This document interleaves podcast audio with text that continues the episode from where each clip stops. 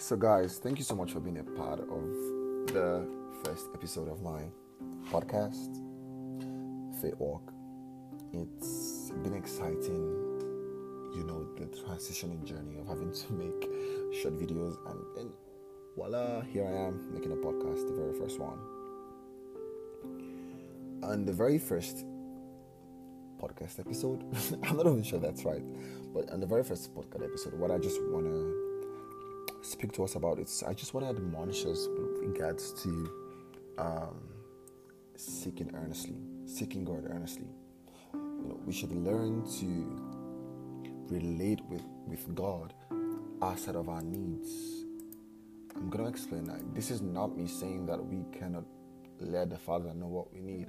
As a matter of fact, the Father knows what we need. But what I'm saying is, for so many folks and the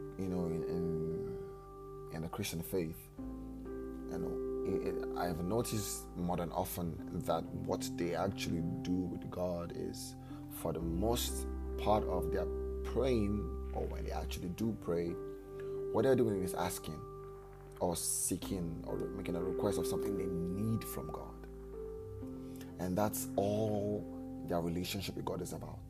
You know, even when they praise Him, they're praising for to make a request. And everything they do, it, it makes God look like, you know, a, a wish granter, if that's a word. You know, I'm just going to go and say what I want. And I mean, God, full of mercy, and so many times, He would give these things to us. But then we don't grow in these things. We just keep things that we should have gotten easier that, that are already given to us. We become ignorant of them the most important part of being a believer is the fellowshipping part. It's the fellowshipping part. You see, what the Bible actually says to us is we have been called into a fellowship. Hallelujah. That's what the Bible says. You know, we can quickly examine this. But before we go to the scripture, I'm just going to say a couple, few more things. We've been called into a fellowship. You know, into a fellowship with the Father through the Son. So have a picture where you know there is a high uh, a high king in majesty but he throws open like a feast. But what he actually wants from the feast what is there are foods and lots of things. The, he he wants to get to know you but to come into the feast you have to acknowledge his son. Does that make sense? I think it should make sense. So yeah. So back to what I was saying. So basically, it's having the communion, having the fellowshipping of the Spirit, where it is not about your needs or what you desire. It's growing in your communication, in your fellowshipping, in your partnership with God.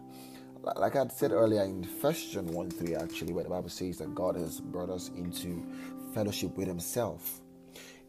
He has called us into an association with Him. Think of this God in all of his glory and splendor. He's saying, Come, I want to reason with you, I want to fellowship with you. Think of it like a, a drinking together. You know how you hang out with a friend and you you know, get a drink with juice and you know, you're just drinking and talking, you know. But this time when you fellowship with God, he, it's it's it's it almost feels parasitic because you don't you necessarily give nothing back to him. But God in his nature, he's a given God. Remember the Bible says in John 3:16, for God so loved the world that he gave, that he gave. Remember that he gave because he loved. He's a given God. I also remember the Bible says in Romans 5 6, God proves his love to us in that while we were yet sinners, Christ died for us. So the relationship with God, so many times when I think about it in like the human perspective, it feels so parasitic, where we give nothing but we always receive.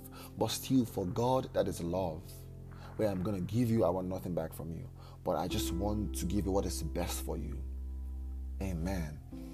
So now about fellowshipping together, He has called us into a koinonia. That's the that's the you know that's the Hebrew word for fellowshipping. He has called us into a fellowship.